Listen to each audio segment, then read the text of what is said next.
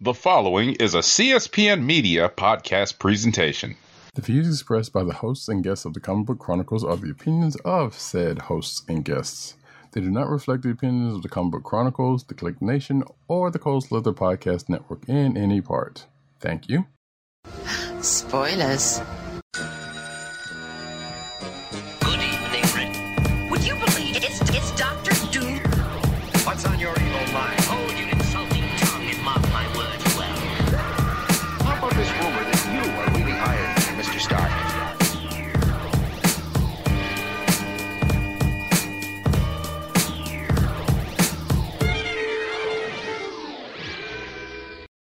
Hello, and welcome to another exciting episode of the Comic Book Chronicles.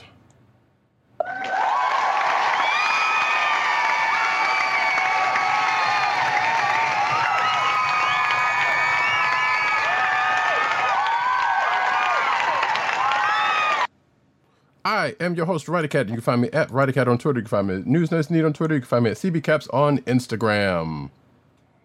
South Carolina with Columbia down the way. And the sound effects you've heard come from none other than our man in Brooklyn, one agent underscore 70 on Twitter and Instagram. What's up, everybody? Co hosting from the borough of Kings. We're going a little old school tonight. No! Sleep! Till Brooklyn!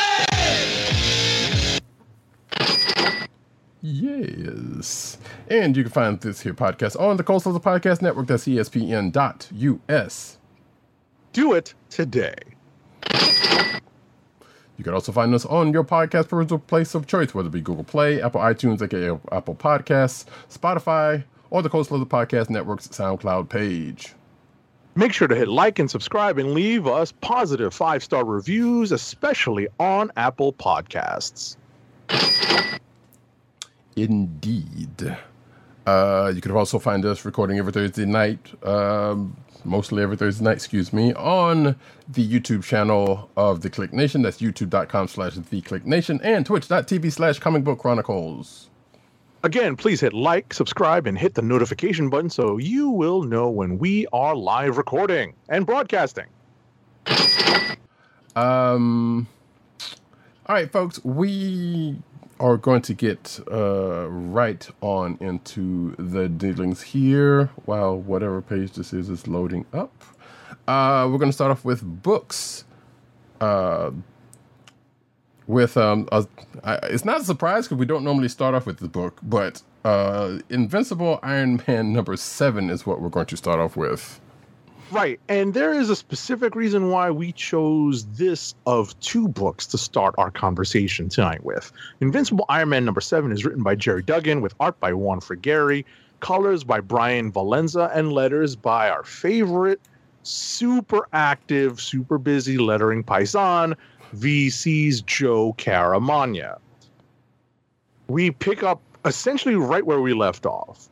And if you haven't figured this out yet, the Invincible Iron Man book is crossing over into the X Men corner of the Marvel Universe because guess what? Fei Long, not the character from Street Fighter, but Fei Long from the X Men, no, the adversary of the X Men, the businessman, has uh, essentially bought out Stark Industries. And Tony Stark is is seeing his technology once again being used for no good. And he's looking to try to stop that. And that is the crux. That is the point of this issue. And he and James Rhodey Rhodes are trying to do just that. Stop all of the bad things that might happen when Stark Tech and Sentinel Tech from the late Trask family meet and things don't exactly end well. And I'll leave Roddy Cat to pick it up from there. Yeah, I was about to say, spoiler alert, doesn't doesn't necessarily go that way, as we will find uh, out in the next book, or even at the end of this book, which we won't spoil, but you'll understand what we're talking about when we get there. Um, I, I there was a, a nice little note that I um that I hadn't thought about in a minute because as you're going through this issue, you kind of see things play out, and you kind of think they're going one. I mean, you you kind of think they're happening one way until you see get to this one panel. It's like, oh, okay, so that wasn't who we thought that was. Um, you know, uh, going through the motions at first. Right. Uh, so, and there was a in, in the particular uh, conversation that ensues uh, in the midst of that, we find that um, Tony is not the one in the in the red and gold armor um, uh, at at the moment. And there was a nice little note that was like, "Yeah, I hadn't been in these colors in a, in a minute." Uh, from from the aforementioned Rhodey, I'm like, you know what? It's right. that is completely right. Because ever since uh, that that um, almost fatal incident, uh, way too long ago. Right. he's- he's well, been- depends. I was about to say it all depends on perspective. Way too long ago for us, not so long ago for them. Well, I mean, I don't know. It was still some time for them too, though. Like we don't Sure. know how long. That's the thing, because of, as, you, as you would say, the sliding time, timeline. exactly. but it but it definitely has been some some significant Yeah. time. So A decent amount of time at least. Um, right. So, but it was like okay, that's that's funny, and of course, you know, um, as the time this, those similar times would uh, would convey, there's another new armor that get, comes in the mix. Although, excuse me, an old uh, a new version of an old armor, I guess you could say, with a with a with a, Right. a cou- couple of new stolen tricks, or at least one stolen trick from um, someone who we might actually talk about a little bit later. so, Yep, yep, yep, yep. At least, at least an homage to that trick. Exactly. But yeah, I enjoyed this issue because, like, you know, outside of the fact that, um, you know, things didn't kind of work out, and there was a nice little, what I thought to be a Biggie reference um, that happened, which I guess probably should have clued me into something, but you n- you wouldn't have never thought about it based on what was going on. What was No. the big reference? Um, um, kicking in the door. Oh my god! Now I got to look this up. Now I got to see it. Did, I mean, uh, he, it, it's not it's not as specifically a, a big reference, but when he's but he does say something about kicking in the door, and that just kind of put me there. Oh, I see. I see. I see. I see. I see. yeah, Gotcha. Gotcha. Gotcha. Like it doesn't. It's not like the- it's not like the line is kind of delivered with the same kind Right. of. Gotcha. Gotcha. but basically, what's going on and what he's what he's got in his hands when he's kicking in the door, kind of put me kind of kind of put it in mind for me. right, right, right, right, right. I understand. So, but yeah, like I said, it was a good issue um, all the way around. But we also find out since we can go, I guess we can go to the the next uh, book. Um, as you said, things don't work out the way uh, the, the way they had planned it out, because we come to find out from the end of that book that well, that tech is kind of already out there, and that's where we- Exactly. It's and- been. I was about to say it's been out there apparently, unbeknownst to Exactly. Tony. that He is basically a step behind. exactly, which brings us to X Men number twenty three. Right in X Men 23, also written by Gerry Duggan, so it makes all the sense in the world. Mm-hmm. Uh, there is art supplied by Joshua Cassara, colors are by D. Cunniffe, and letters by VC's Clayton Cowles. So as we said, the uh, the efforts of Rhodey and Tony are essentially in vain. Although there is some success in their mission, they do you know like they do admit that in the book that uh, you know there was that uh, the the efforts of Orchis and the bad guys have been hindered somewhat by what Tony and Rhodey were able to achieve, but they have been producing these uh, amalgam hybrid monstrosities. And one of them, just one of them, is unleashed against the X Men after, uh, you know, some some some uh, some serious effort on the part of the main X Men team. They're Right. finally able to deal with it, but uh, things are not easy. And not only that, but we come to find out that uh, you can cue Akbar on this. Say again? I said, I said, we also found out during the course of this that you can also cue Akbar because it indeed is a trap. Oh, that's right. I was about to say, I was like, you should have said, Ad- if you said Admiral Akbar, Oh well, would- right? Like, just in my head, I was just like, who? Oh, Well, because of course, It's a trap. and and there will be a couple of times tonight in some books where that uh, sound effect will will be necessary. Yeah, pretty much, pretty much. So you know what's what what's what what was fun about this issue? I wanted to add very quickly at the beginning is that we get. I don't know if this had been revealed in other books, but we finally figure out what the deal is with Mother Righteous. I don't think so either because I have it in my notes. It was like, wait, that was that was the thing, Right. So I was kind of glad they revealed that here. right? You know, kind of in the main X book. Not I hate to say this, not in one of the other X books. I assumed that this was I because I thought I, I I thought about that same thing, but also was like, wait, was this something that came out in Sins of Sinister that I just didn't that I didn't get around to? But I don't think so.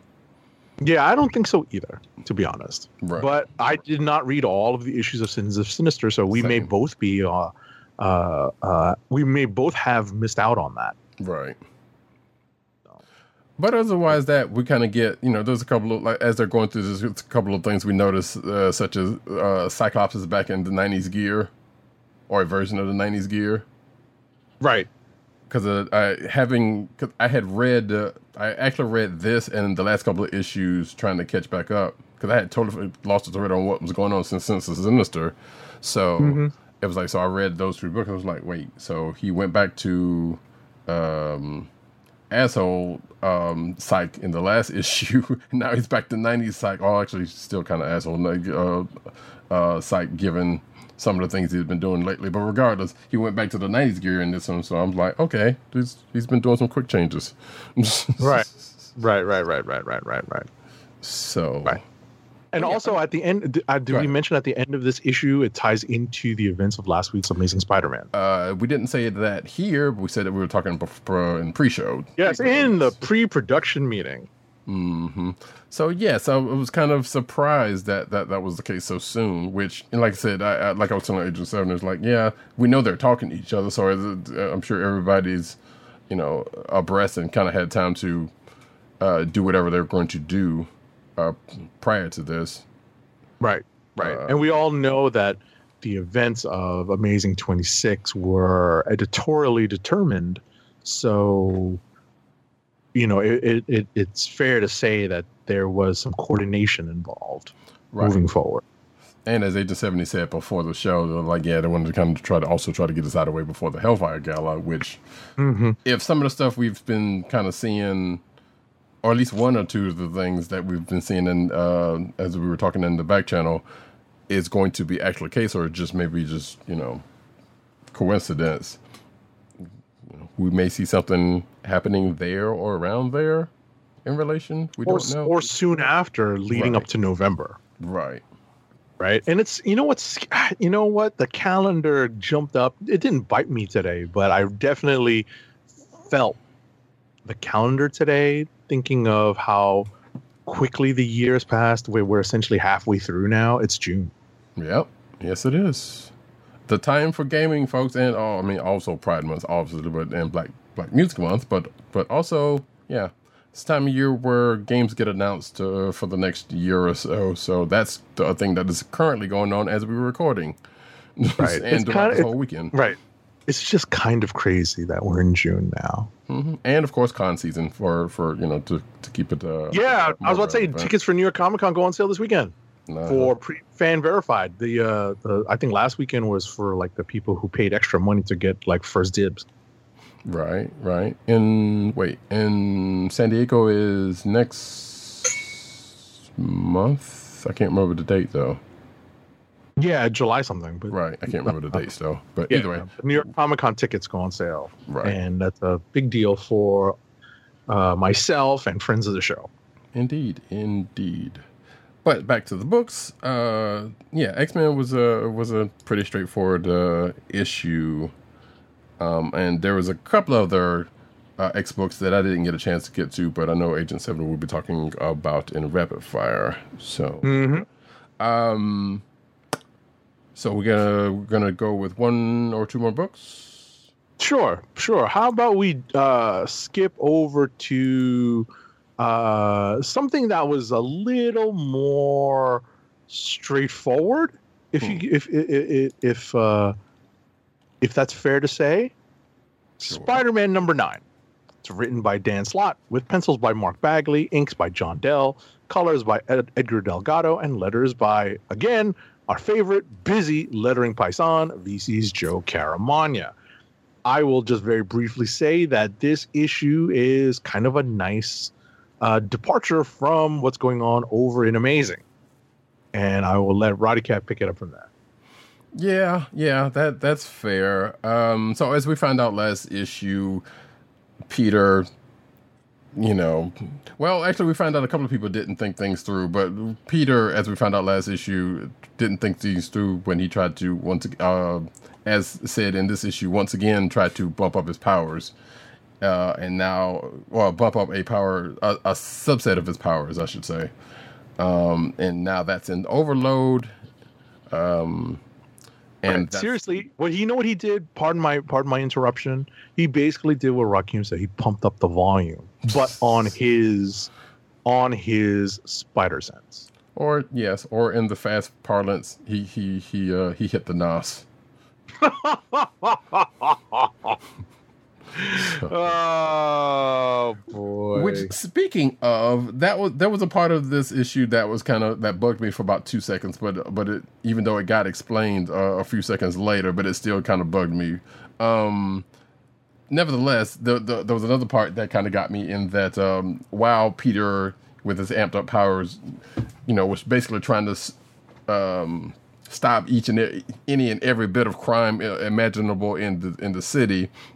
There was one in particular in this issue that was kind of uh, well, actually, there was a couple of ones kind of amusing uh, because he was kind of punchy. But one of the uh, one of the ones had to do with uh, these two dudes fighting over. Um, I'm going to. I don't know if it was tabletop or if it was, um, or I assume this is probably like a uh, MMO situation that they were that they were fighting over. Yeah, Spider- that was funny. yeah, I, I enjoyed that part. I was like, yeah, he and yes, the dude was wrong. Cleric should have healed instead of being greedy. But anyway, I mean, that's some uh, that's some gaming stuff. Yes. you know, that's a little. Uh, you know, like I have all sorts of you know sound effects I could use for that. A little bit of Boy, I'm getting too old for this shit. you know, there's a little bit of that, and there's a little bit of What? and a little bit of What you talking about, Willis? you know. oh, you know what it is. You, you this it's tabletop gaming. Uh, I'm pretty sure. Right, You it's know, adapted. Right, it's adapted from Dungeons and Dragons, so that's my only frame of reference. I get it. Right, but also. Out here? but while this is going on, Electro, um, you know, was doing his his big heist things, and he didn't think things through with that. But both of those situations end up coming together near the end of this issue, uh, just to kind of get it along. Now, now the the part that kind of bugged me was that, um, uh, bef- before the the family dinner that was had, that that uh, apparently uh, uh, Norman Osborn crashed. Um, Right. he- I'm like, wait a second, that's not Thanksgiving. Why on earth does anybody need? Why does anyone need cranberries at that point? Right. I thought about that too. It's like, I mean, don't get me wrong. I love cranberry sauce, but that's like, yeah, that's a little, you know, it, it's situational and and Yes. seasonal more more more so than not. But I'm like, okay, sure. You know, it's Norman Osborn. What do you what does he know? He's he's, he's kind of out of touch with a lot of things as as as he. Uh, as his as shown by his uh, what he says as he comes in, Sure, But sure. I just thought it was hysterical. Yeah, I was like- seriously. Right. But it was like before that when um there was a uh when when Peter was kind of going through the motions and Norman kind of came along, I'm like, how in the world did Peter not know before that? I'm not going to spoil what happens, but I'm like they there is a there is a an explanation, but the explanation doesn't make sense given that usually the way Peter's powers work is kind of before things happen. Right. So I'm like, how in the world did that happen? But but there's of course there's an explanation to that that is that's probably just like he didn't probably see Norman as a threat. I don't know. Exactly, exactly. And he wasn't at that point. Well, he, true, he was and wasn't, but you know. Yeah. So yeah, but that was like I said that, that kind of bugged me for like two seconds, uh, but but was like uh, kind of let that go because again, like I said, I even it was already logicked out by the time we got to the next page. but otherwise, that was it was a a as Agent Seventy said a good straightforward issue, you know, uh, and we even got a little bit more on that Spider Boy character, which we still don't know a whole ton about. Uh, that I assume we're going to find out a little bit more about soon. But you know, right now it's just kind of there.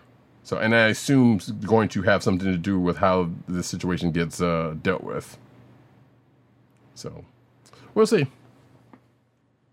Uh, so I guess the last one, unless you got something else. Uh, oh yeah, and there was that whole conversation with with uh, J. Jonah Jameson and Norman, but we don't need to go into all of that. But I thought that was like, huh, what else could be going on with that? Like I get it. It's like yeah, sure. They they, They're they- share, yeah, I was about to say they have a secret. and They right share it. You know, right. they and are they the secret keepers. and they've referenced uh, a footnote there. Was like I don't remember that, but okay, sure. Let you have that one.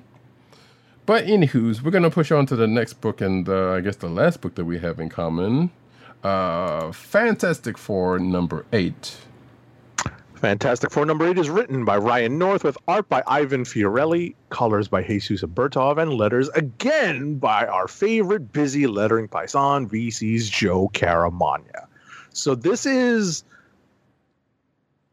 I guess, a departure mm-hmm. from where the FF book has been, but in a sense, they are on the run, sort of.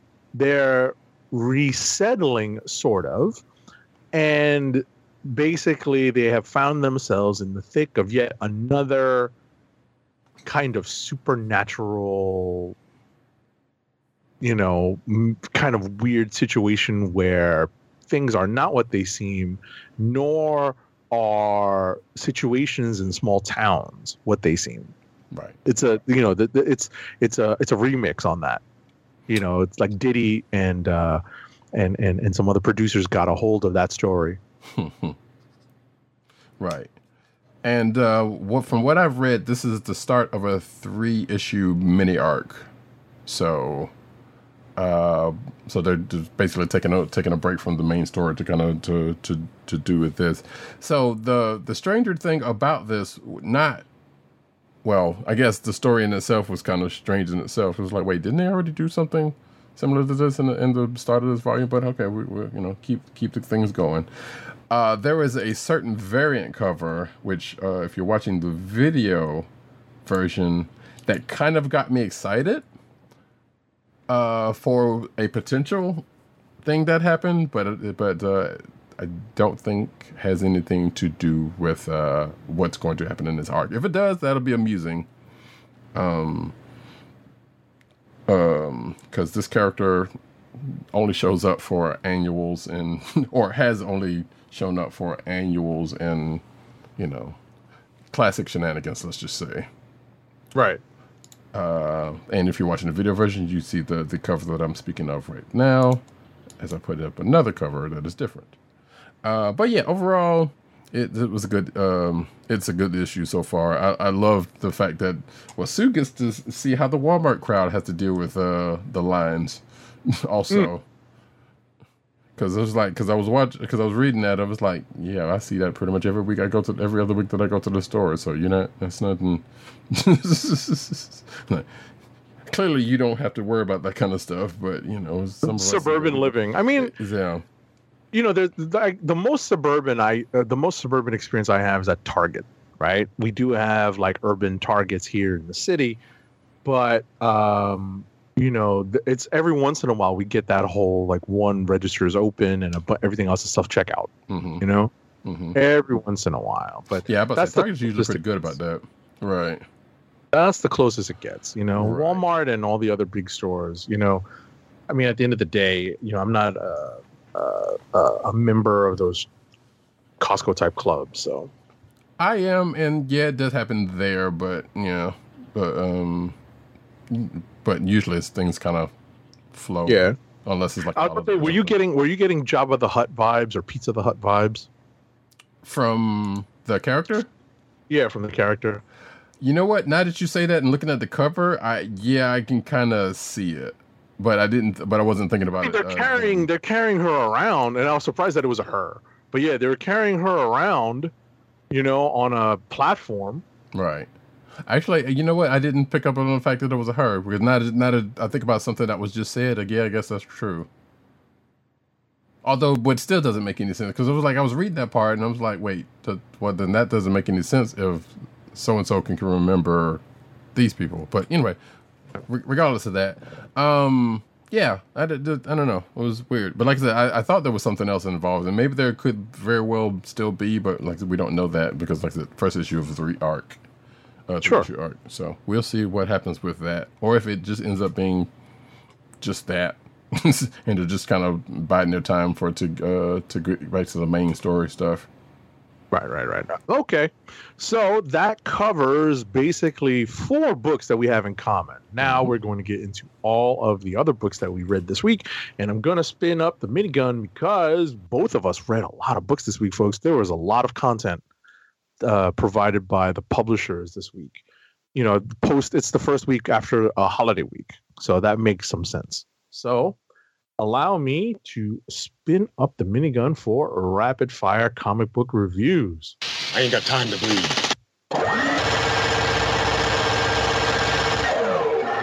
Right, first up, we have Batman number 136. It's written by Chip Zdarsky with art by Belen Ortega, colors by Tomeu Morey, and letters by Clayton Cowles. There's a backup story where it is, which is also written by Chip Zdarsky with art by Jorge Corona, colors by Ivan Plascencia, and letters by Clayton Cowles. Again, uh, not hanging out with VC because that's a Marvel exclusive contract. Bottom line here is that we're coming off of this whole, you know, fail safe, you know, stuff and time travel shenanigans or alternate dimension shenanigans. And this is Zdarsky's way of resetting things, but still carrying that whole failsafe stuff forward. Uh, that's essentially what happens in this issue, and we have an explanation as to how failsafe comes about uh, in the main story as well as the backup story. Next up is Ambassadors number six of six from Image. This is written by Mark Millar with art by Matteo Scalera, colors by Lee Loughridge, and letters by Clem Robins. So let me tell you this. It's ob- it was obvious from the start that this is the first six issue arc of a longer story.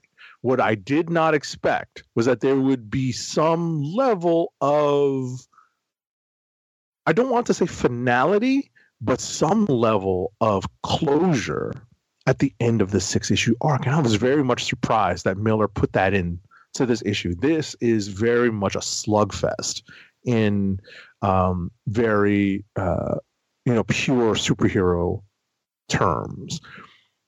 What they do let spill though at the end is that the Millarworld, you know, uh, books are all going to have a big crossover coming out of this. I guess Ambassadors is the last of the books, and now all of the Millarworld books are going to have a crossover. So be on the lookout for that. I don't know if I'll be reading all that, but I definitely did enjoy this Ambassadors miniseries. There's only six of them, and it was it's worth reading. I think um, I, I to say we may or may not have talked. We may have talked about that in passing. That uh, whole crossover thing. Um, I can't remember though. Sure. It was it, it was it was somewhat new to me, but then because we alternate news sometimes, sometimes we remember best the ones that we read out loud. Next up is Captain America Sentinel of Liberty number 13. It's written by Jackson Lanzing and Colin Kelly, former guests of the Comic Book Chronicles. Art is by Alina Erofeeva. Colors are by Nolan Woodard, and letters are by our favorite busy lettering paisan, VC's Joe Caramagna.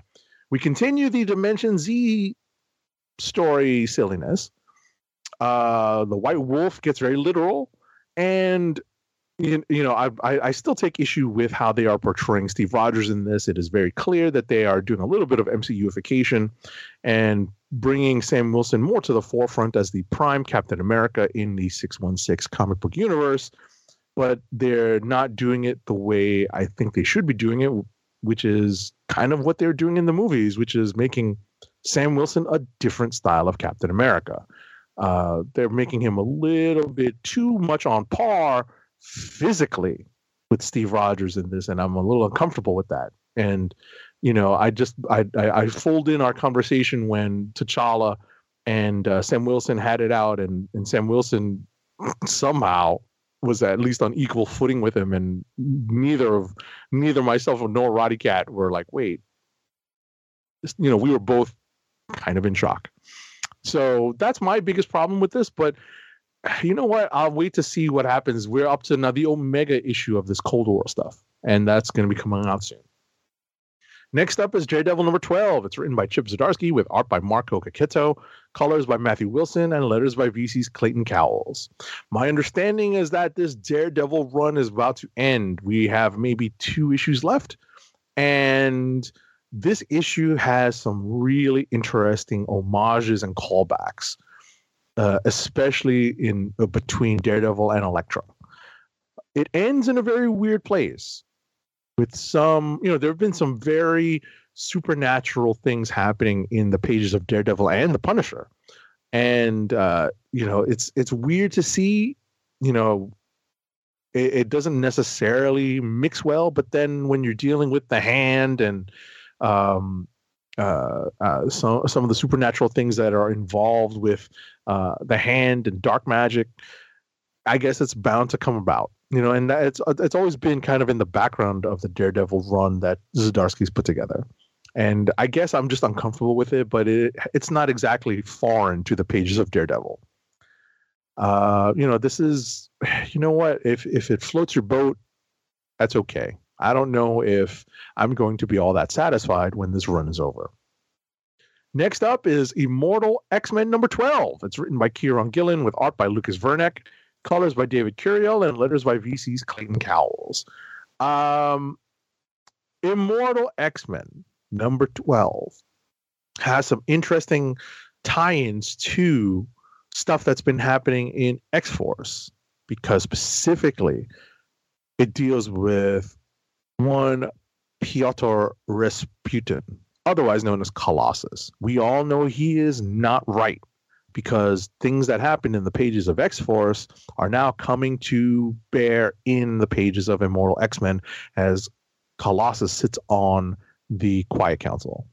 And things are going on, and not all of it is good. And all of this is definitely a precursor to the fall of X.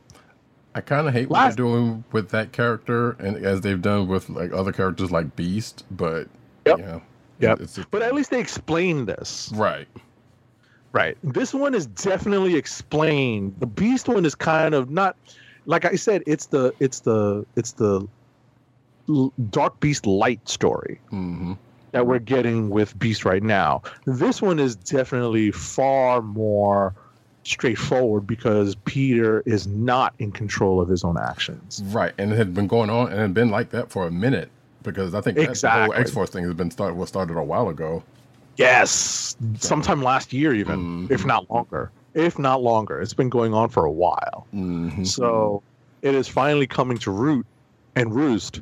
So ultimately, we will see how that plays out in and around the Fall of X storyline. Finally, we have X Men Before the Fall, Mutant First Strike number one. It's written by Steve Orlando with art by Valentina Pinti, colors by Frank William, and letters by VC's Travis Lanham. This is exactly what it says it is in the title an opening salvo by Orchis and the and and, and uh, the Allied forces against the X Men, um, against you know uh, you know basically against the idea of Krakoa and mutantdom, and you know the prominence that uh, Krakoa has achieved in the world's eye and on the world stage, and this is unfortunately, if you are well read in, if you are well read enough in the uh, uh, in the sense of having read Marvel comics going back to Civil War, there are echoes of Civil War in the pages of this book, and that's it for me. Wait, does this have to do with the um with the with the Cyclops gene stuff? Because I felt like No, oh, it's not that stuff. Okay, no, but when you when you even if you just skim through it, you will see echoes gotcha. of Civil War. Okay. Because at first, because as I told you before the show, I've been reading X Men. I've been catching up on X Men. I just was X Men, and I was, I was under the impression that this book was alluded to from one of the letter, you know, the initial letter pages uh, from I think last issue or something. But I guess not. No, no, no. Okay. But you can see, you know, like like I said, ultimately there has to be a you know we won't say it's a tipping point but it's definitely the first salvo it's it's a first strike it's the first salvo in a war Gotcha. Or not lotus pages, um, the um, uh, exposition pages, basically. But yeah, anyway. All right. So uh, I guess that's it for you. yep Uh, we'll go into the. We're going to hit the stars, folks. Um, and the first one we go into is Star Trek Defiant, number four. Uh, written by Christopher Cantwell with art by Angel uh, Nzueta, uh, colors by Marissa Louise, and letters by Clayton Cowles, not with VC because this is away from Marvel. Um, I'm just going to read off my notes here. You ever see a Klingon? You ever see a Klingon on on adrenaline? Some some of y'all know what the what that reference is, but I wasn't gonna go through the whole thing. Regardless, this is uh so yeah was critically hurt, um, but still kind of kicking around thanks to the this new member that uh, that has uh, made their way on board. Spock's um, the second in Spock, who is the second in command, is kind of in charge, but he's kind of uh, narrating his thoughts about what's going on, you know, or things that are going on. They're still trying to make their way to uh, the Day of Blood stuff and in that they're trying to they're the main ones that's been trying to uh, track down uh Kahless's ship because he's the one kind of going around killing the god type characters in the universe. Uh, and of course there's this red path uh, uh, cult that's that's kind of uh, following him. And the plot thickens because it is, it, we found out in this issue that it's not just a Klingon uh, thing. Might have some Romulans involved, uh, or at least Romulan Romulan tech that is involved, um, but also, you know, um, I guess uh, other species. But regardless, uh, and because of the whole Romulan connection, uh, as um, as uh, well, I, I'll save that for for kliqs of the week. But um, we definitely do get a call back to uh, to a TNG character um, that comes into play that who's kind of been alluded to this whole time. Um, and also, there's some ship stuff where because you know a couple of characters still got beef, and Lore's kind of kicking around, and that's not that's kind of causing Worf a little bit of a, a headache for slightly obvious reasons. But they brought him on board, so you know their fault. Next up, Star Trek Deep Space Nine: The Dog of War, number three. Um, I'm going to put this particular variant cover with Jadzia and Worf because it's cute. Um, written by Mark Chain, Chin, excuse me, art by Angel Hernandez, and colors by Nick Filardi, and letters by Neil Uyetake. So the the DS9 crew uh, are pretty much giving a going away party for a dog. Uh, however, this dog, um, granted, quite rare dog in, in this universe uh, at this particular time frame. You know, I guess it makes some sense. But this is a give. This is continues to still give me a weird, um, uh, um, oh shoot, uh, what Cowboy Bebop kind of uh, uh, um, vibe here because of the the the uh, the dog in question. But uh, Quark, um, also with Quark's dealings, that ends up coming coming out because of some other things that are that are on the station that uh, that are happening.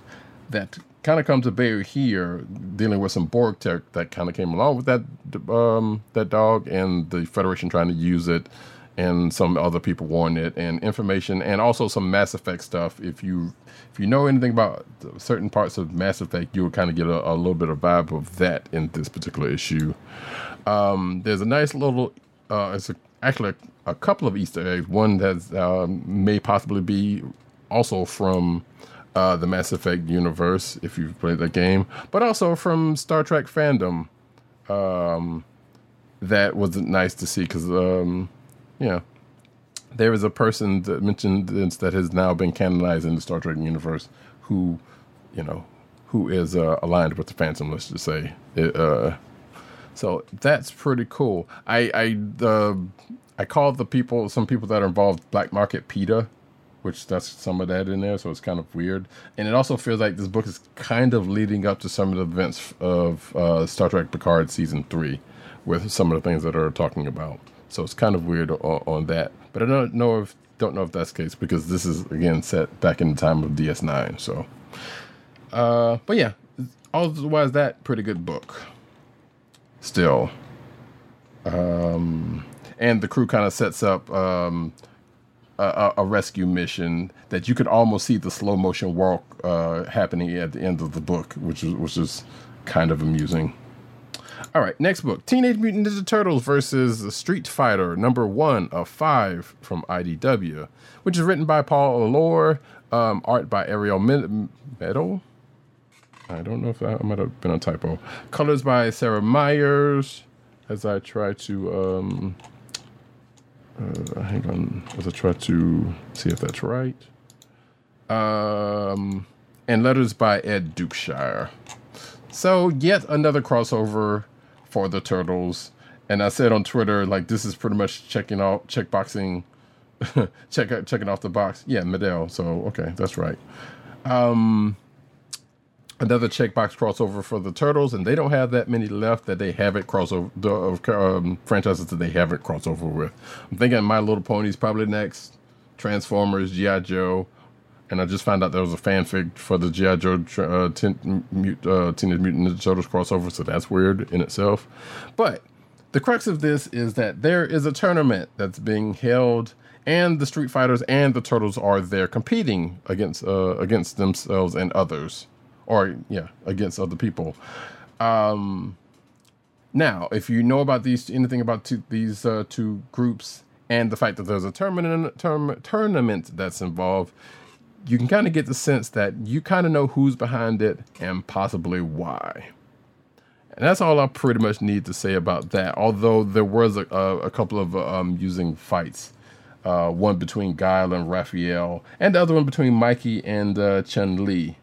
Uh, the last of which ended kind of humorously, um, and understandably, I would say. so, but yeah, this is, this is a um, it was a it was a cool read. I don't know where this is, where ultimately this is going, or if it's just going to stay straight to what I what you think is going to be, but hey.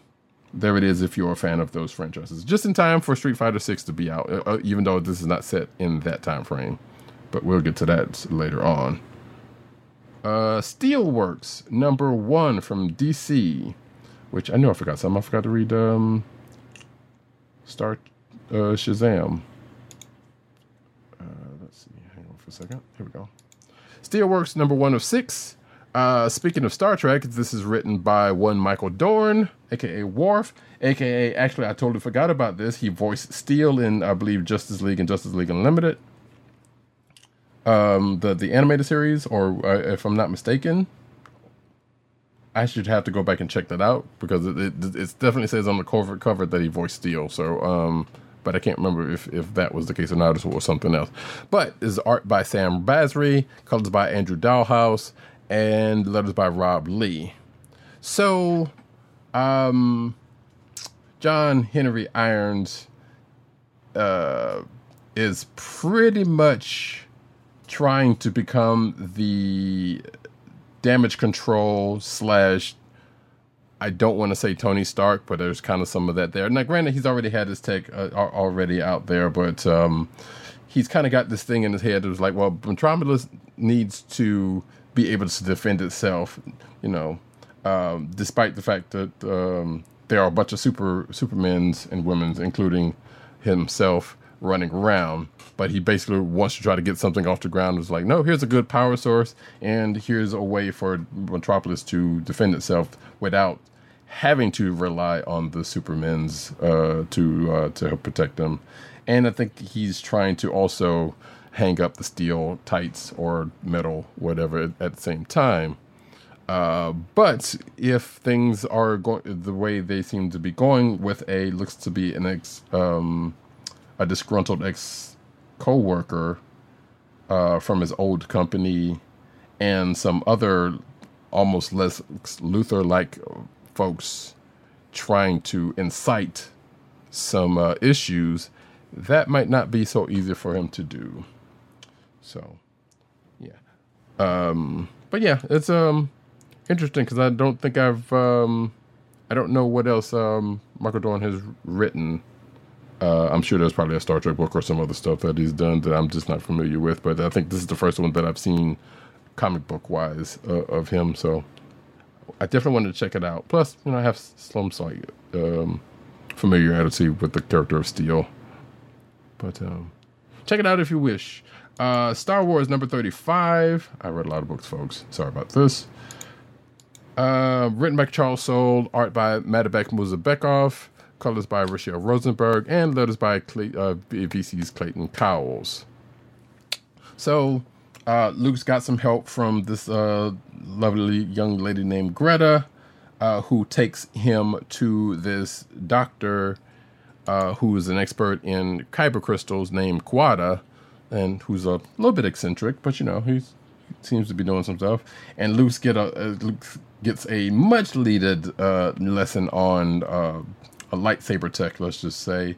But he's also called to um, to do a couple of things or do a thing for the doctor that has to do with uh, kyber crystals. And I think in elsewhere in the Star Trek uh, universe, we have seen this uh, seen some things uh, going on with what the doctor wants him to do, which uh, has Luke taking a couple of trips to the dark and light sides of the Force, um, and him being a slight pain in the neck when he doesn't realize it was his fault for something that he was complaining about while he was on this trip. But nevertheless, you know, uh, he kind of gets what he wants for now. And uh, we also kind of get to see where something's eventually going to happen um, with uh, with his next lightsaber, whenever that happens. Uh, next book, speaking of um, Jedi training, Star Wars Yoda number eight, written by Mark Guggenheim, uh, art by Alessandro Miracolo, colors by um, uh, Annalisa Leoni, and letters by VC's Joe Caramagna. So this is back uh, in the uh, time of uh, the Clone Wars. Uh, we see Yoda and Anakin raid a separatist base because they got wind of um, some new uh, droids. As I look at my notes, called um, Mega Droids that uh, they they're trying to stop. And as I look at my notes again, we can cue Admiral Akbar because it ends up being Oh, really? yep. Oh boy. There you go. But of course, being two ca- capable Jedi's uh, of their worth, while taking some losses, still end up going on with the mission. Um, and some impressions end up happening, which is weird. Next up, Star Wars: Return of the Jedi, uh, Empire number one is the next book. If the name uh, sounds anything uh, sounds uh, familiar to you, yes, this takes place during the time before Return of the Jedi. Um, and is written by Jody Hauser with art by Jethro Morales, uh, colors by Dee Cunniffe, and letters by VC's. I have no idea who's doing this because I didn't apparently write that down. Pardon me a moment, folks.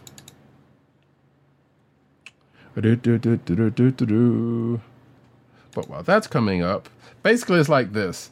Um, we pretty much get to see. That's not the right one. Um, I guess the tagline is here is what if the Empire took took took over? Because we finally get the story of those civilian contractors that the Death Star used, um, or at least one uh, uh, con- contractor that the the, uh, the Death Star used uh, in its employ because of the fact of um, uh, the Empire took over this one family's uh, uh, contractor, and they hired uh, one of the the members to do some stuff on uh, and we pretty much get to see what that what that contractor gets into, which you know, as, as one would um, one would suspect, doesn't go all the way well for this particular character. And uh, we may also possibly see a little bit of uh, a familiar Andor setting at the end of it, which may or may not factor into everything I just said. So, I think this was a one shot issue. I'm not sure. There might be. Um, I think this is one of those one shot issues because it's the 40th anniversary of um, Return of the Jedi. Uh, yes. So, I don't think there's going to be any more to this because this seemed to just end. Um, uh, with with uh, whatever happens. And that, folks, are all of my books. Kliqs of the week. Kliqs of the week. So we did get one uh, from Dirt, which I guess we sh- just shouldn't be surprised. Uh, and also, I believe it was the only book that he read. Star Trek Defiant number four. Well, actually, he didn't say that it was the only book that he read, but he basically did call out the fact that the that this issue was a, the thing. Because he says uh, there's a new issue of Star Trek Defiant this week with yet another callback character returning, which was also what I alluded to earlier. Uh, uh, so there is that. Do you have yours while I pull up this um, cover? I'm. I can discuss what I'm, what I'm leaning towards. What my cand, what my candidates are. Okay. So I can definitely say that Ambassadors number six was a, a pleasant surprise because it did not proceed the way I thought it would. It did not leave us on that kind of cliffhanger, a you know, like a fast ten did, right? Hmm. Thank goodness. Uh, you know, and you know, I was kind of I was kind of glad. Um, not even a, a cliffhanger the way uh, Across the Spider Verse left us. So I'm glad for that. So Ambassadors number six is definitely a contender. I did enjoy reading Immortal X Men number twelve. It is well done, despite the fact that it, you know, it's so frustrating to see how long this this ploy against the X Men uh, using using Colossus has been going on, and to see it, you know, start to come to fruition, you know, and and and poor Peter not being able to do anything about it. Uh, that was actually really well done. Um, X Men number twenty three wasn't bad either. It was lot. There was lots of action in it. Uh, but I think I uh, I think I'm between Immortal X Men number twelve and Ambassadors number six. So I have. Do you have yours yet? Because I'm still kind of weighing the two. No, but I can just kind of discuss. Um, I can just sort of discuss mine real quick. So, Star Trek Defiant definitely was a, was, a- was a um, a decent one. Steelworks number one actually has me uh, um, curious about where this is going and what's uh, uh, uh, what they're trying to uh, do in this book. So um, there was also a point in this book where um, uh, John was talking to his niece and uh, was talking about a discussion with the supers that uh, um, that I don't know how that's going to go, but you know, uh, I assume that's going to happen somewhere in uh, in this book. Um. Oh, Teenage Mutant Ninja Turtles versus Street Fighter number one is also uh, quite amusing. In fact, I'm thinking, well, that and Yoda actually were, were pretty good. Uh, so I I felt like I had a couple of uh, gems in in this week's uh, lot, but I think I am actually going to go with uh, Teenage Mutant Ninja Turtles versus Street Fighter number one of five. Ha ha ha! What a title! yeah, yeah, yeah. Like What a said, concept! Look, the turtles. I like I said earlier, there was a, the, the turtles have had crossovers with almost everybody. They, they only have so many left to do before they pretty much hit every franchise. This one Right. was probably one that was expected though, because like it makes sense. Right. What I was gonna say is, I don't know. Like I was listening to what you said. Did you mention kind of imagining what this would look like in video game? Uh, you know, like in a video game, like seeing them like in a Street Fighter style video game, like versus each other. I feel like you don't. I we probably don't have to imagine that, but yes, I can imagine it. But it depends on what what uh what tech they'd use. If they use Street Fighter tech, then I could definitely see it. I mean, they, there was a Or it could be Turtles in Time tech. You know, like well, that's Turtles Konami, right? I thought about that too as beat 'em up style, so that could very well be because, or it could be like Injustice style, which I wouldn't mind that either. But I don't think I don't know. Like I said, Capcom is already doing Street Fighter, so if they were going to do this, it would probably Right. be in the uh, the Street Fighter engine. Which you know what, Yeah. six is out now, so if they happen to bring, you know, I know I don't. I know of the the characters they're bringing in for the next year, but if they happen to bring in the turtles, that would be some funny shit. That would be funny. All right, so let me uh, bite the bullet here and just say that my kliq of the week is Ambassadors number six of six from Image. Kind of figured.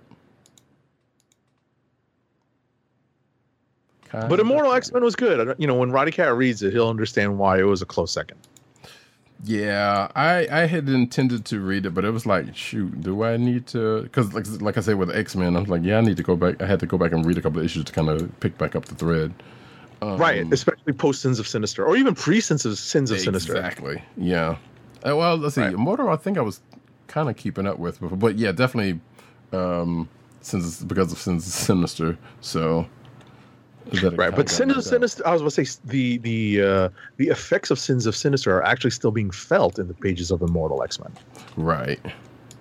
So it's in any event, uh, we are going to move on to the next portion of our show. But first, an ad read for Blue Apron. Blue Apron's meal delivery service. Fresh ingredients and incredible recipes delivered weekly to your door.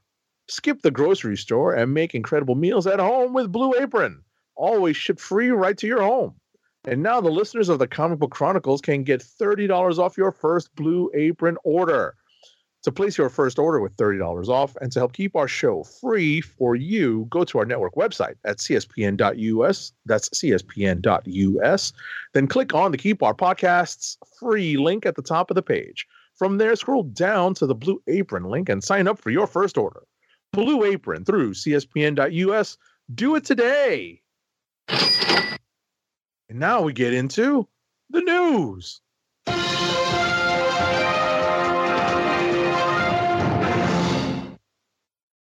And we get into cinematic news as I move this out of the way. Um, excuse me.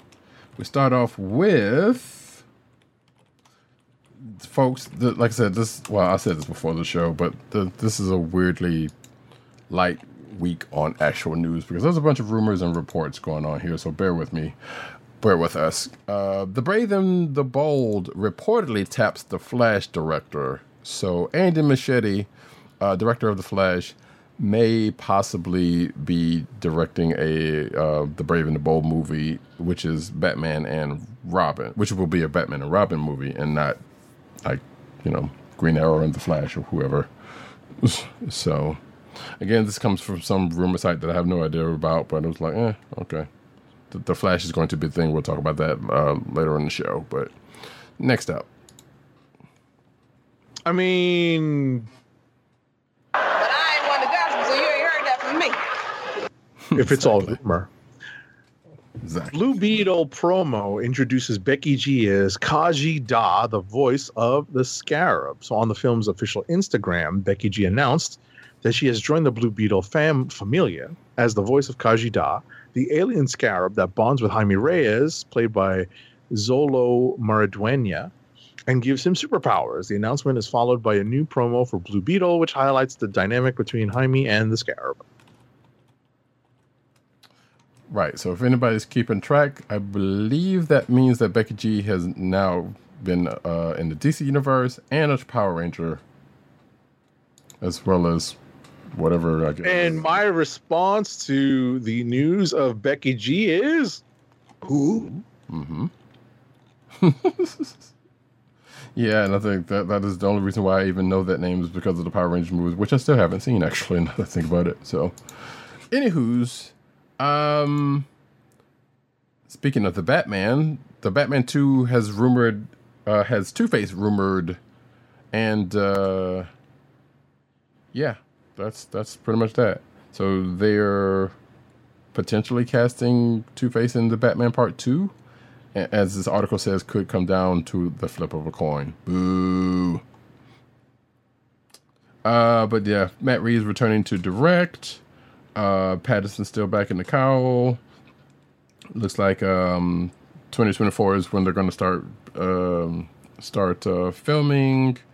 And uh, let's see, is uh, they're reportedly eyeing two actors for the role of Harvey Dent: Josh Hartnett and Joel Edgerton. Uh, so, I guess Uncle Owen is on the seat. um, it's uh, but yeah, this was revealed on some podcast. So, um, okay. Next up, All right. Alrighty. So, are you ready to save the world with Totally Spies? Who? If so, then you better get ready. After a long stint away, the animated spy series is getting ready for its comeback. Why? A revival of the show is in the works, and a new poster showing off Totally Spies leads is bringing the gang back together. I mean, Who? so apparently they look adorable with the new art style. look, I'm looking some. for I'm looking for any more news on when, but I guess there is no when. Yeah, um, look, there are some '90s kids that are flipping their shit right now. Okay. So, you know, that's for them.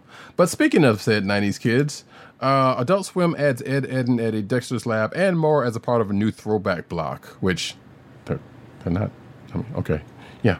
Um, last, it says here, last month, Adult Swim expanded its daily uh, programming by one hour. Uh, Deadline reports that uh, this move has been proven to be a success, that Warner Brothers Discovery is giving Adult Swim another extra hour in two months. And uh, when that happens, the, the the new block is going to be called Checkered Past, a reference to Cartoon Network's iconic checkerboard logo. Sure, uh, it'll consist of consist of, and this article says it, but okay, classic. I'm using air quotes. Shows that no longer uh, regularly air on Cartoon Network proper, such as Ed, Edd and Eddy, Dexter's Lab, Courage the Cowardly Dog, and The Grim Adventures of Billy and Mandy uh, Adult Swim's Checkered Past will replace a rotation of curtain uh, of current Cartoon Network shows like Teen Titans Go. So, again, 90s kids flipping their shit again. I'm sure. Uh, and this was going to start on August 28th, by the way. So, look out for that, I guess. Next up,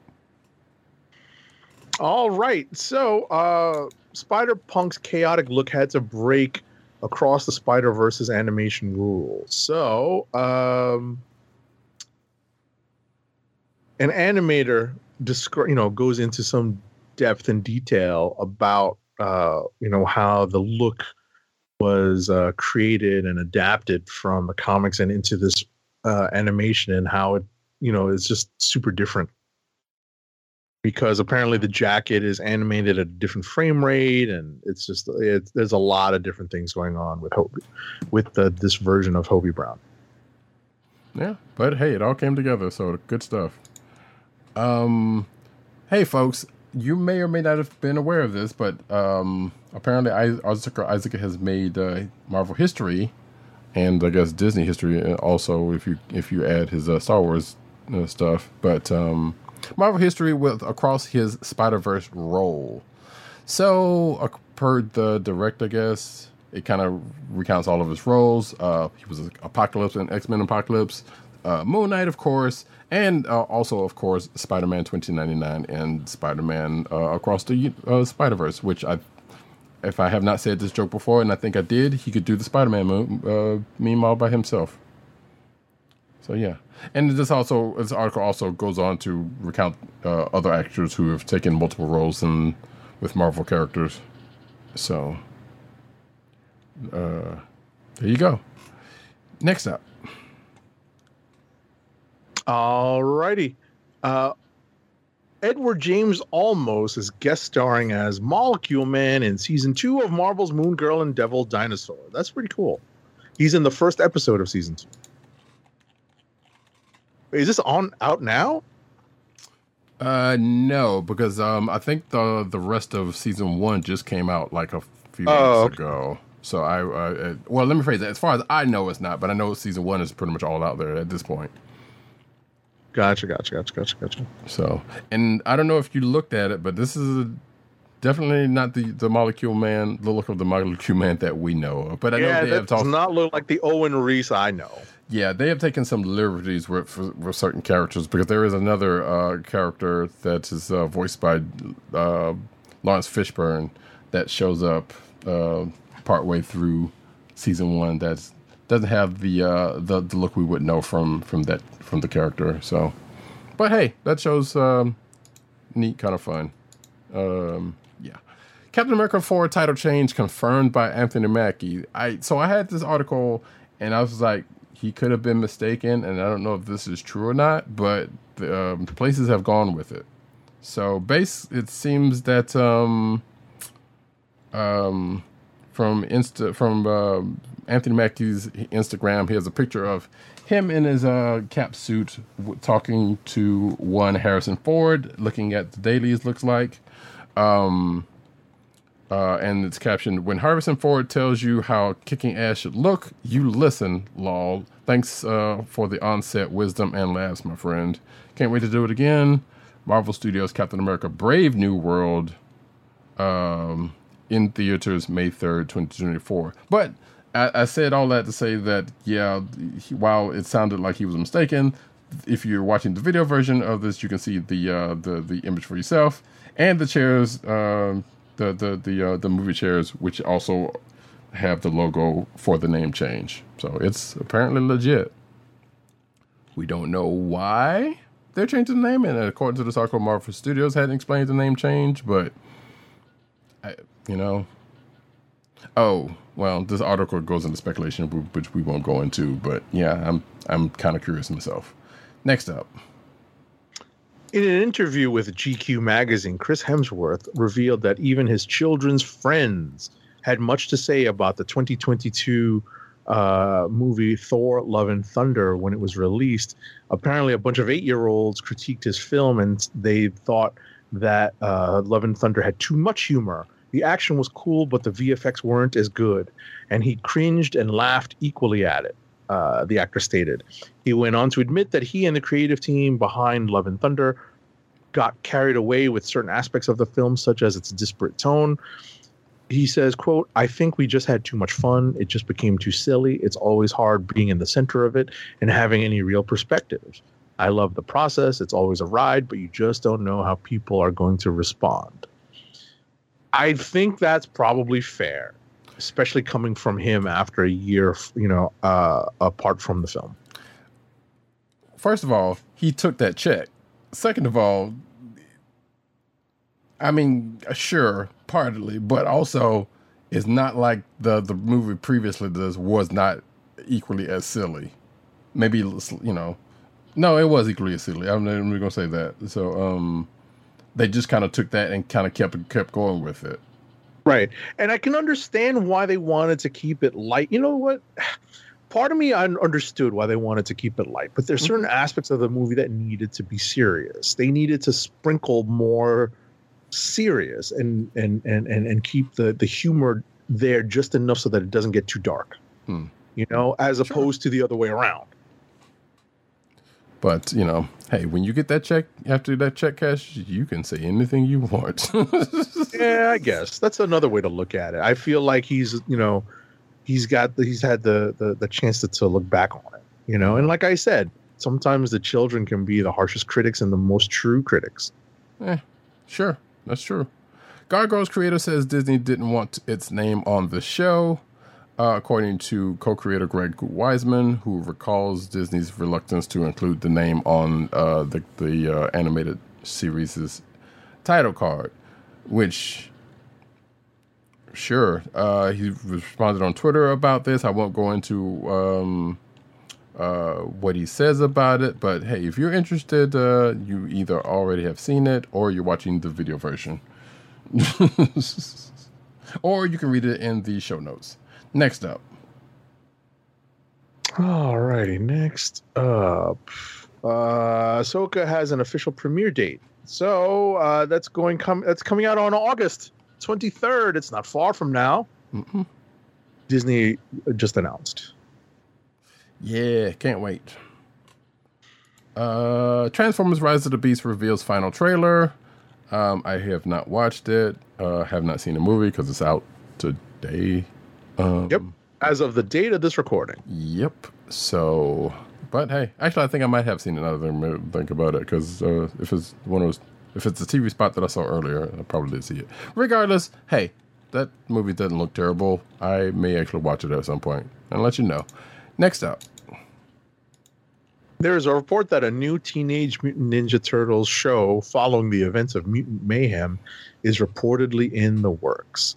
According to Cinelinx, a new TMNT animated series is in the works for Paramount Plus, with Seth Rogen on board as a producer. The series will reportedly follow the events of the upcoming animated film.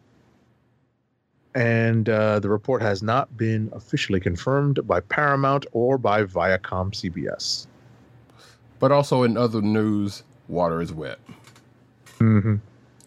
Uh, this news comes from right before the show from Agent 70, uh, who uh, caught the fact that Vin Diesel announced Fast and Furious' release date. Uh, it will arrive in theaters April 2025. So, actually, April 4th, 2025 to be specific, unless unless it moves. So, there you go. Buckle up, folks. It's coming. Next up. Netflix's Avatar: The Last Airbender star shared a first peek at Roku, not the video service. Uh, no, not the streaming service, the streaming box. uh, so it is a special bender, and uh, so CS Lee took to social media earlier this week to share the sneak peek with fans, and people are apparently geeking out. And you know what my response is? Who? Nerd alert! You should watch Avatar. You will know who Roku, would know who Roku is. But for those who, who Now that's comedy. I'm just saying, look, it is anime influence and it's a good story. You should, and it's only three seasons, so um, unless you go watch Korra, but you know, but y'all, you know what? Avatar folks know who Roku is, so I don't have to say. But There you know is. what a big deal that is. Anime corner.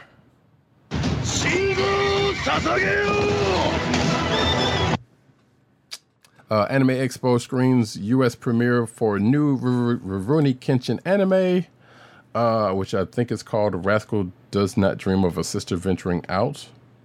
Wait, hold on, no, that's just a different thing. Sorry. Uh, I was like, I thought that was the name of it. That's ridiculous. But um, apparently, July of 2023 is when the new uh, Rurouni Kenshin anime is going to uh, come out. Uh, I don't know if the creator. Well, I'm assuming the creator is going to get something, but um, if I'm not mistaken, is the same creator who has had some um, outside problems. I guess uh, there- there's say, but nevertheless, yeah. Uh, we'll, we'll, I guess we'll find out more as the time goes by. Uh, apparently, uh, there was a U.S. premiere for Rascal Does Not uh, Rascal Does Not Dream of a Sister Venturing Out movie, which has nothing to do with um, Rurouni Kenshin, but based off of a light novel, and that's coming July. Uh, I guess talk about that is coming July third uh, during Anime Expo. So, uh, and some other Aniplex of America stuff, including some a, a Demon Slayer panel, um, Martial Magic, Ma- Magic and Muscles event, and a couple other things that are going to come about. So if there's any news from it, we'll let y'all know. Next up, Checkity check. Alrighty. Uh, so we're moving on into manga. sure, Is there manga? Yes, there is. not really, but it's it's it's, it's anime related, so we'll keep it pushing. Uh, alrighty.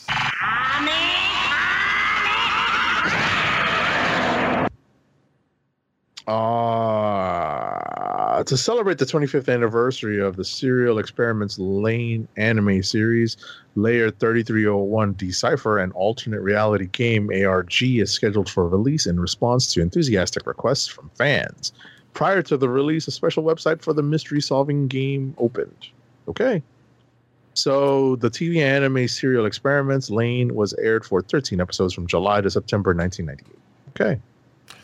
I would be curious. I don't know if you would like Lain, but I would be curious to see what you thought about it. If I could find it. And I think I wouldn't say it's probably it's it's, it's out there somewhere. Um, but that's a weird one, and it might be a little slow to start, or it might be, if I remember correctly, a little slow period. But nevertheless, uh, we're going into comic book news.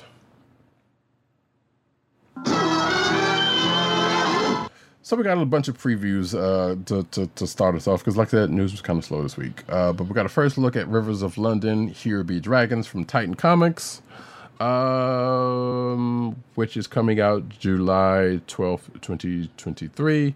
Uh, Rivers of London is the series that's pretty much like, um, I guess, if I were to shortcut this, in a Magic James Bond, let's just say, type situation going on there. That's a, that is a from writer Aaron uh, uh, Ben Aaronovitch, which is a series of novels, and Andrew Cartmel, um, who are joined by some other people too for this uh, for this book. So, if you if you know about that series and, and enjoy it, um, be on the lookout for that. But here's some preview pages. Next up. I was reading one of the clickbait stories. Apparently, you can watch the original Beast King Go Lion on Crunchyroll now. I was going to bring that up. Yeah, that was gonna, uh, but I forgot to before we went into the manga stuff. But yes, wow. Mm-hmm. Because and what brought that up was matter of fact, I will go back to we'll go back to that right now. But yeah, the, I there's there's uh, some some classic manga that uh, classic anime mecha uh, anime that you can that's apparently out there somewhere, including Gunbuster, which uh, kind of got me on the hunt uh, which found which led me to this article basically. So yeah, and and Gao Gai Gar uh, also was one that I've heard of but never watched. But Gun Buster uh, and excuse me, Beast King Gold. Although you know we know what Beast King Gold, is, uh, and Gold Lion is out there on Crunchyroll, so it's not like you can't watch that. Um, but that's been out there. Uh, so so um, but yeah, that's basically another version of, of Voltron. I, I want to say it is the original. It's the original cut, right? Yeah. It's the original cut of Voltron before they recut it for American audiences. Right. Which there's a couple of, of, of those include, but this is like the the first one. So yeah, but yeah, if you uh, want to check out Go Lion, aka Voltron, uh, in its uh, originalish form, it's out there on Crunchyroll. Been out there for a while actually. Gunbuster again was like I said was the one that kind of led me to this, and I, I had heard of it, uh, but had never watched it. So, and now I think that's about to get a Blu-ray release. So, but all that is in in the uh, clickbait section if you uh, are so interested. So, yeah. All right. Before I hit the next story, I will hit the next story. Don't worry. Yeah, yeah. yeah. I wanted to make make note that in uh, I think it was yesterday's New York Times, there was an article about, or two days ago, and, and it looks like they updated it. There's an uh, there's an article that the creators of of South Park, Trey Parker and Matt Stone, have basically uh, you know basically bought the original Casa Bonita that was kind of memorialized in a South Park episode, La Casa Bonita. Do you remember that?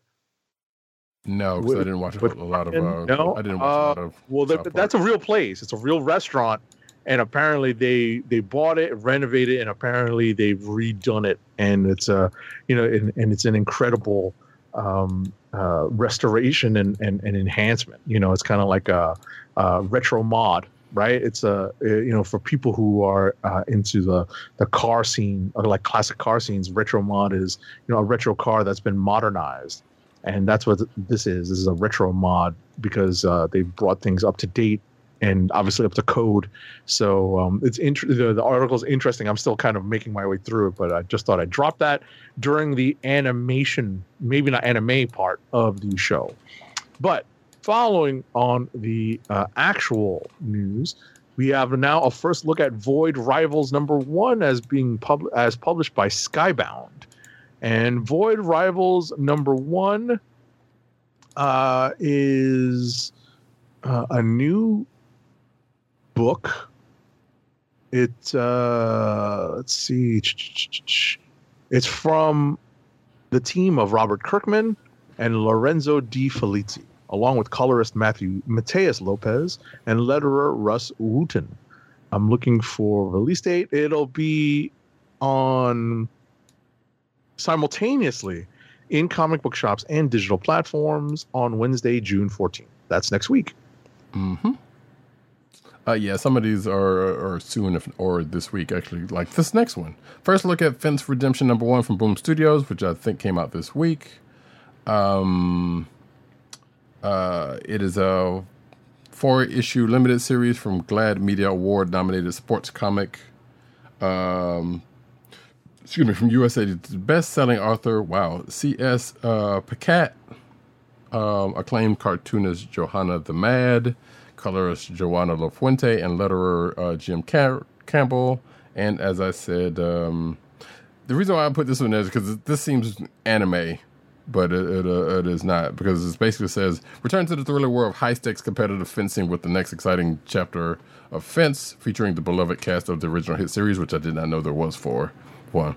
Also, Fence Redemption should have uh, I should have thought thought about that because um, leverage redemption. But hey, go figure. Next up. Image Comics has released multiple eye popping covers as well as interior pages for Bone Orchard Tenement number one. So, this is from the Eisner Award winning creative team behind Gideon Falls, Primordial, The Passageway, and 10,000 Black Feathers. Jeff Lemire and Andrea Sorrentino comes the biggest and most essential project yet in the bold and ambitious new shared horror universe of the Bone Orchard mythos titled Tenement. Uh, let's see here. Published date. Tenement number one will be available at comic book shops on Wednesday, June 21st. That is two weeks from now. Mm-hmm. Uh, let's see. Get up. We have a preview here for uh, New Talent Showcase, the Milestone Initiative for number one, which I think came out this week, but we did not get a copy of it. Um, but it says here, May of 2022, 12 writers and 12 artists came to DC head- headquarters to own their skills with some of the best comic creators in the business. One year later, we're showing off the, the results of the cohort's um, hard work. So there's 12 stories uh, out of the Ally-sponsored Milestone Initiative. Uh, and I believe we got uh, some preview pages here if you want to check that out. Yes, we do. And I believe that also, again, that came out this week, so you should be able to find it. Next up. Earlier today, the date of this recording and broadcast, select retailers were invited to the Ultimate Invasion virtual conference where writer Jonathan Hickman, artist Bryan Hitch, and Marvel editor in chief C.B. Cebulski laid out the plans for a new Ultimate Universe that will spin out of the pages of the Ultimate Invasion series. So I'm not going to spoil what happens, but essentially, after some stuff that happens in the series, um, a group of Marvel's heroes are caught in a war between timelines as universes collide.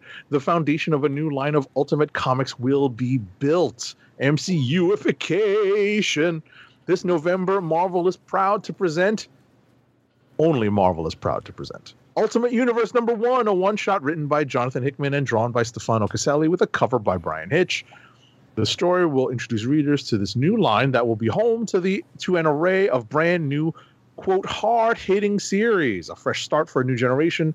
Prepare to see your favorite characters redefined for today's world. Stay tuned in the coming months for more information. Blah blah blah. So yeah.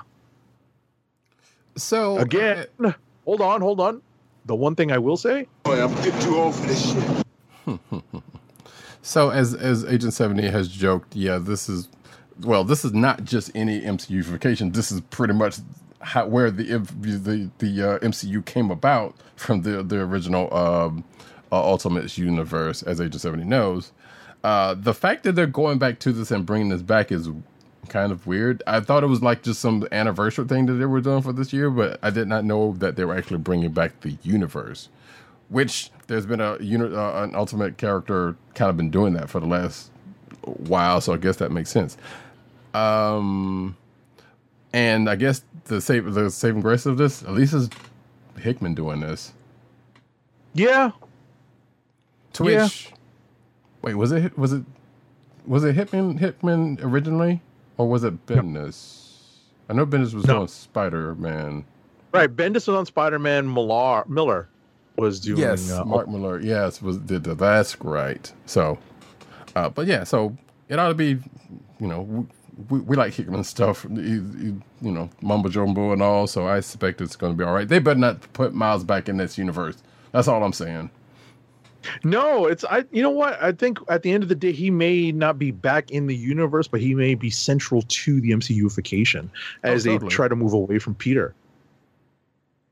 Well, yeah. I mean, as the one character from the that are originally from that universe, sure, that makes some sense. Right. And I think I think that's where this is all going to go. You know, we're going to see the roots for the future of the MCU take place in uh, this new ultimate corner of the Marvel universe. That's my guess. Yeah, I don't know about the uh the the uh, yeah the the Peter part about it, but yeah, the, it, but it still makes sense though. So uh, No, because at the end of the day, you know what I was going to say is at the end of the day, you know, just just just just as a quick aside, you know, uh, as much as as much as I love Tom Holland's portrayal of Peter Parker, the other side of the coin is that he has had several films, and eventually they're going to do Miles, and they may very well bring Miles into the MCU if they execute a new deal, the way they did with. Uh, you know, between Sony and Marvel Studios right, and you we've know been seeing Sony may not want to, honestly, may not want to, but the the the counter argument would be they can do Spidey animated. They can't seem to do Spidey live action.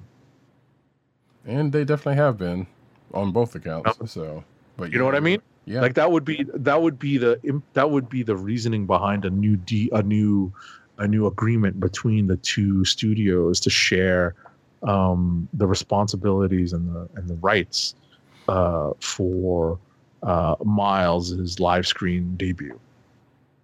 Yeah, and we already talked last week about the the the you know there's there is looking to be a, a live action Miles in the future, according to uh, Spider Verse's um, one of Spider Verse's producers. But um, anyway, take this take the next one.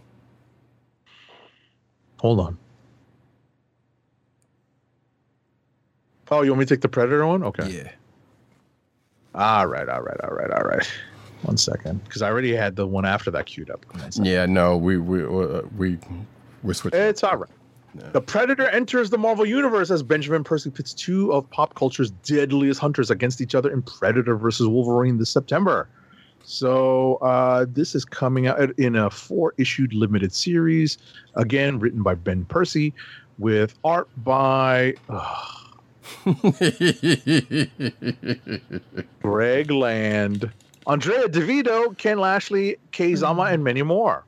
The series will reveal a bitter rivalry between Wolverine and a Yautja who's been stalking him since his earliest days. Okay, that's over four issues. That's interesting. Yeah, I don't know why. Well, we know why because they got the license, so they're going to play it up. So why wasn't this called WVP? I don't know. You know, you know, there's going to be another AVP coming. There's got to be at some point. But Yeah. anyways, um, here's where we're starting, and that's probably going to be Aliens versus Wolverine at some point, also since they also have the license. But we'll see. Anyway, the reason why I had uh, Agent Seventy take this is because buckle up, folks. We got Toy Corner slash Video um, um, Video Game Corner that I'm going to take the bulk of. Uh, actually, I'm gonna take all of because it's like four four things. So we start off with, although I probably could have should have had to take this one, but the Marvel's Hasbro reveals a new Marvel Legends series. Uh, we t- were talking about this before the show. We got a new wave, uh, three figures that, or excuse me, I think four figures that have anything to do with the Marvels uh, movie that is coming up, and the rest don't, including Agent Seventy. What's the build a figure? Well, let me tell you that the uh, there are f- three figures. It looks like that are uh, related, that are straight from the movie, right? so we Uh, have yes, Captain Marvel, Carol Danvers, right? Uh, the movie version, including costume of Monica Rambeau, and uh, Iman Vellani, who appeared as Ms. Marvel. Um, that is a, a, an update of the Ms. Marvel, uh, Marvel Legends figure that is included here. And interestingly, uh, we also get the Flerken in, included in uh, the with the Ms. Marvel uh, figure. The other characters who are uh, included in this wave individually are Commander Rogers, right? Steve Rogers in his um, uh, costume uh, when uh, he was just, you know, Commander Rogers for a while. With the photonic the- shield. Yeah, with the photonic shield. This is actually a nice update on the original Commander Rogers figure. This is one of the figures I I, I, want to get. I don't like the fact that he has that grimace face on him, on, on his face though. That's kind of whack, Hmm. right? That face sculpt is whack. One of I the feel- cool figures that I'm super tempted to get Mhm. because I have the extremist Iron Man uh, redo in my Amazon uh, to be bought cart. It's just waiting for me to, you know, like get around to clicking, you know, add to cart. Uh, this is the Heroes Reborn armor.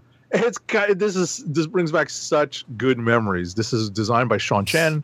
This is back when Kurt Busiek was writing uh, Iron Man. This is uh, the Heroes Return uh, Mhm. armor. It's pretty cool. So uh, I have fond memories of that. We have uh, Marvel. Is it Marvel Boy? Yeah. Noh-Varr. Marvel, yeah, Noh-Varr Marvel Boy. Uh, that's pretty unremarkable to me. But there is one last character in this wave of individual uh, figures, and that is Karnak of the Inhumans. Ah, man. so that means we'll have Karnak, Black Bolt, and Medusa. Still no actual, like, you know, six inch scale lockjaw. That's what I wasn't- really want. I was about to ask, wasn't there a lockjaw? There was. I don't think it was six inch scale though. I don't think. Oh. I don't think it was six inch scale. Right. So, So, going back to what you were saying. Oh, I'm sorry. Uh, real quick, going back to what you were saying about the face sculpt. I'm not crazy about the Miss Marvel one. I mean, it kind of looks like uh, um, uh, uh, Iman Vellani, but also the the cheekbones kind of weirdly look Jokerish. Yeah, because they what it is is that they're capturing a certain facial expression, and it's awkward. Right. That's the problem with that is that it's awkward. If they had a second, you know, head for the figure, that would help. Right. I think. Um, Build the build a figure that's the kind of controversial part for myself and Roddykat because the build a figure is Amadeus Cho as a totally awesome Hulk. Why is this character included in this wave? The only connection the character has with any of the characters in this wave right now is Ms. Marvel, and it's the Mar- it's it's with the comic book version of Ms. Marvel, not with this version. So it's kind of weird. And oh no, they do. I'm about to say they don't even mention it here, but they do. Yeah. So as, as we have discussed in in the past and uh, pre-show, like you know, a lot of these because I've seen some chatter online. It was like they like yeah, four of these characters have nothing to do with the with, with the movie. I'm like, yes, that's true. Not the first time, not the last time for these waves. As Age of Seven even said before the show, like yeah, sometimes the waves don't even have a theme. They're just throwing throwing figures together basically. Right. So you know they they could they have done something else? Probably. I mean, now granted, uh, with this particular wave, I'm not sure. Like if they were going to go the way I think Agent Seventy said it also, talking about they could have just gone full champions with the rest of the wave. Right. So, but they chose not to for whatever reason. Also, I mean, why is why is Commander Rogers in here? You know what yeah, I mean? why is why is why is Heroes Reborn Iron Man here? right. Right. You know. Karnak, So- Noh-Varr, like come on. Yeah, it was a it's very weird. Yeah. You know, I'm like, oh God, I want to build totally awesome Hulk. That's the problem. Right. However, I just don't want to get some of these figures that you'd have to do it to do it. Mm-hmm. So, You wouldn't even be able to sell them. That's what William Bruce West would say. hmm. You know, just get it and sell them, flip them. I'm like, who's gonna buy that? Somebody who like really likes the Inhumans or the Young Avengers. Yeah. Strange, strange, strange. Anyway, Pretty much. next- All right. next We're up. going into the uh, video game corner, which I'm going to again uh, uh, take away from take uh, out of uh, Agent 70's hands. please. Um, so a new season of Marvel Snap uh, has been released, and with that, a whole bunch of new cards. I believe the the uh, the new series is Spider Verse, unsurprisingly um, uh, related. And if you're watching the video version, you can see uh, some of the cards that are coming out, uh, or have and are coming out uh, soon. Like this, because it's June. Ghost Spider, I believe, is the one for the season pass. Which you know, Gwen Stacy, um, some other Spider-Man characters, including Silk uh, and 2099, and some other um, uh, characters are getting variant covers and whatnot. So yeah, stuff's coming. Um, and, and uh, this article says kind of win, but we won't need to go through that. Next up, though, Marvel's Avengers coasts uh, towards its end uh, with a final patch that unlocks everything. So we know that come September 30th, they are ending um, uh, support for Marvel's. Uh, uh, Square Enix's Marvel Avengers, so they've been pretty much kind of making their way to that uh, in patches and stuff. So yeah, there's a content patch that happened this past March that unlocks unlocks a lot of stuff in the game's marketplace because they basically said, you know what, well, we are not gonna be able to set them anymore, so we're just giving them to everybody. And I haven't played that game in so long, I need to go ahead and get that up, get those updates. Um, so yeah, if you have been playing that game but probably haven't in a while, go, go update the game, uh, update the update the game and get that stuff. Uh, of which there's a, a lot of it cosmetically. Uh, next up, Marvel Spider-Man 2. Thanks for uh, Agent 70 for reminding me of this and mentioning this. Marvel Spider-Man 2 finally has a release date, and that date is October 20th of this year uh, for the new Insomniac Spider-Man game, which was the first one was great, uh, and this one is looking to be also great. So um, I need to finish the first one so I can play. Well, the first two and play so I can play this game which has Peter and Miles teaming up against Kraven the Hunter, and there's some Venom shenanigans going on. Uh, last uh, in the video game uh, corner, BioWare to hand off Star Wars MMO to focus on Mass Effect and Dragon Age, according to a report. Uh, it seems that uh, support for uh, Star Wars The Old Republic is going to be given to uh, Ultima Online and a Dark Age of Camelot developer Broadsword Online Games. This is not that much different from when DC uh, Universe Online uh, also ended up changing developers, uh, and I believe that was also a was that a Sony thing? Uh, no, it was a I can't remember. Regardless, but they ended up um, changing developers for for probably similar similar reasons. Um, so yeah, look forward to that happening at some point. It doesn't say. Oh wait, yes it does. Uh, there is development planned, but um, okay. Now they're just talk about patches. And stuff. Yeah, so yeah, so that change is going to happen at some point soon. Now we get to the last uh, story of the night.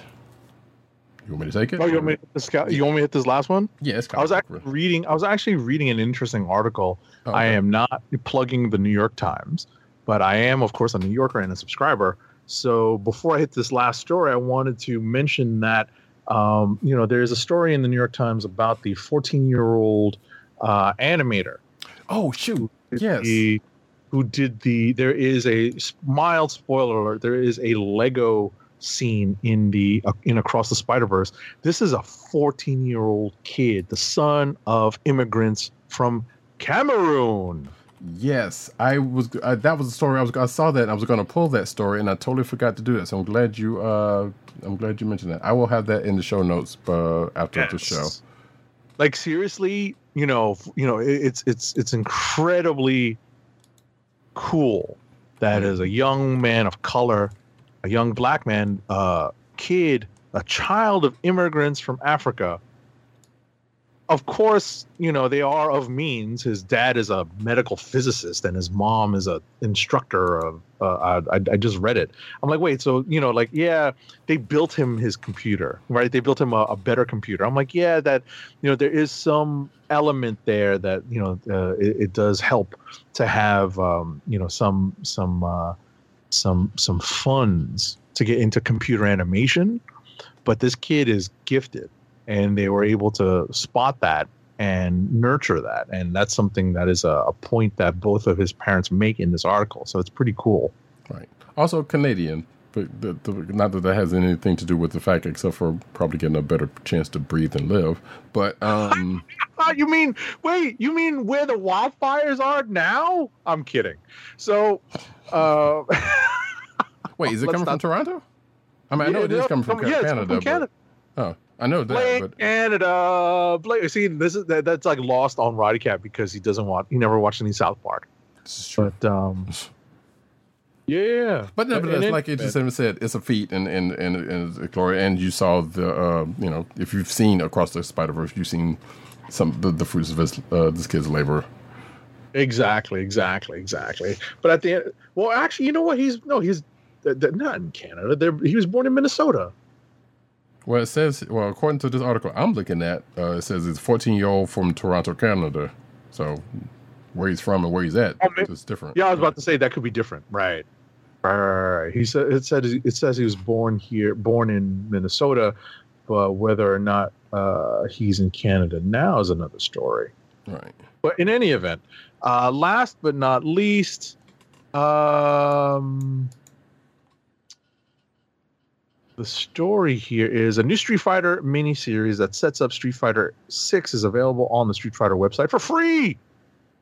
Yeah. and it's uh, getting a print run as well.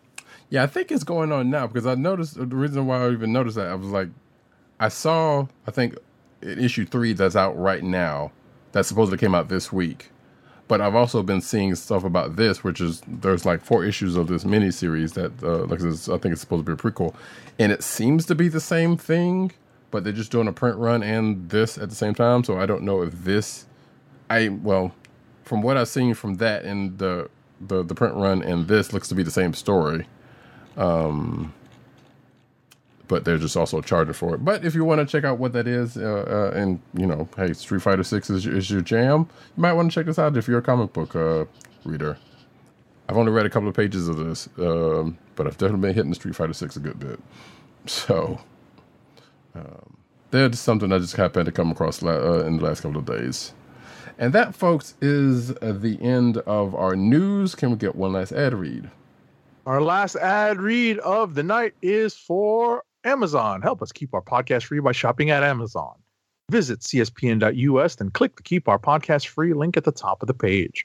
From there, scroll down and click on the Amazon link to shop. Purchase items from Amazon as you normally would, whether it's books, music, electronics, jewelry, apparel, or Marvel Legends. For every purchase made on Amazon through our link, Amazon sends the CSPN a payment that helps us keep the Comic Book Chronicles podcast free for our listeners at no extra cost to you. Amazon.com through CSPN.us. Do it today. All right, folks, that brings us to the end of the show. But first, before we do, I uh, guess what? We're going on movie protocol yes again because Agent 70 is going to go see the Flash movie. I may or may not see it, but I'm not going to day one. If I happen to see a copy out there that I can uh, bootleg, I mean, uh, review, review purposes uh, then I might check it out. But I am not going to see that movie unless somebody also invites me to go see it and pays my ticket, which is not going to happen. So, Agent 70 will likely, uh, we will be recording next week, but it will not be on Thursday nights. And Agent 70 will give his, like, you know, his impressions of uh, said movie. Sure, sure, sure. You know, not too many spoilers because there are already a lot of potential spoilers out there right now.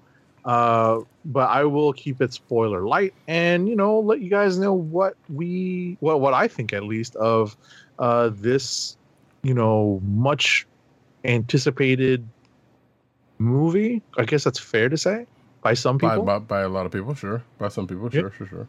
I've seen some uh, initial reviews. Uh, apparently, it is doing somewhat well, or review wise, I guess. Sure. So go figure. Um, but yeah, that'll be next week. Uh, so yeah. That being the case, I have been Roddykat. You can find me at Roddykat on Twitter. You can find me at News on Twitter. You can find me at CB Caps on Instagram. Agent underscore 70 on Twitter and Instagram. PC underscore dirt on, on Twitter, Pop Culture Net on Twitter, popculturenetwork.com is all his umbrella sites therein.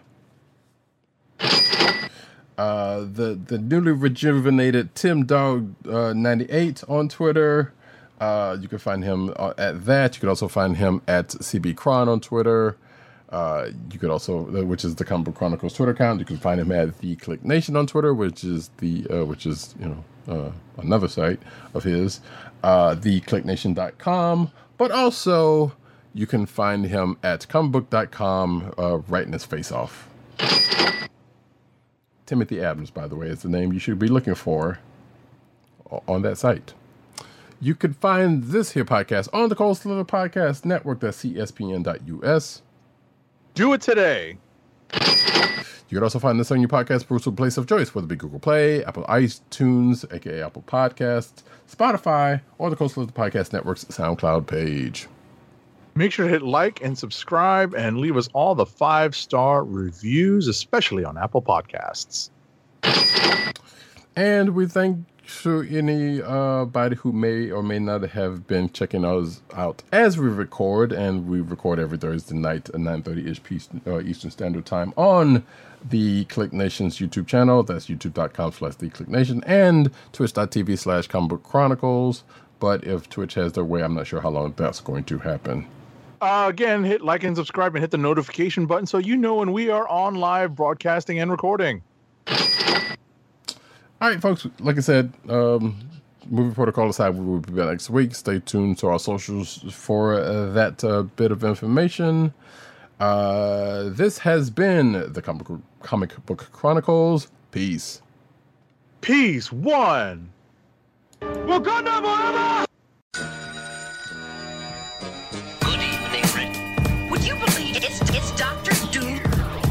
on your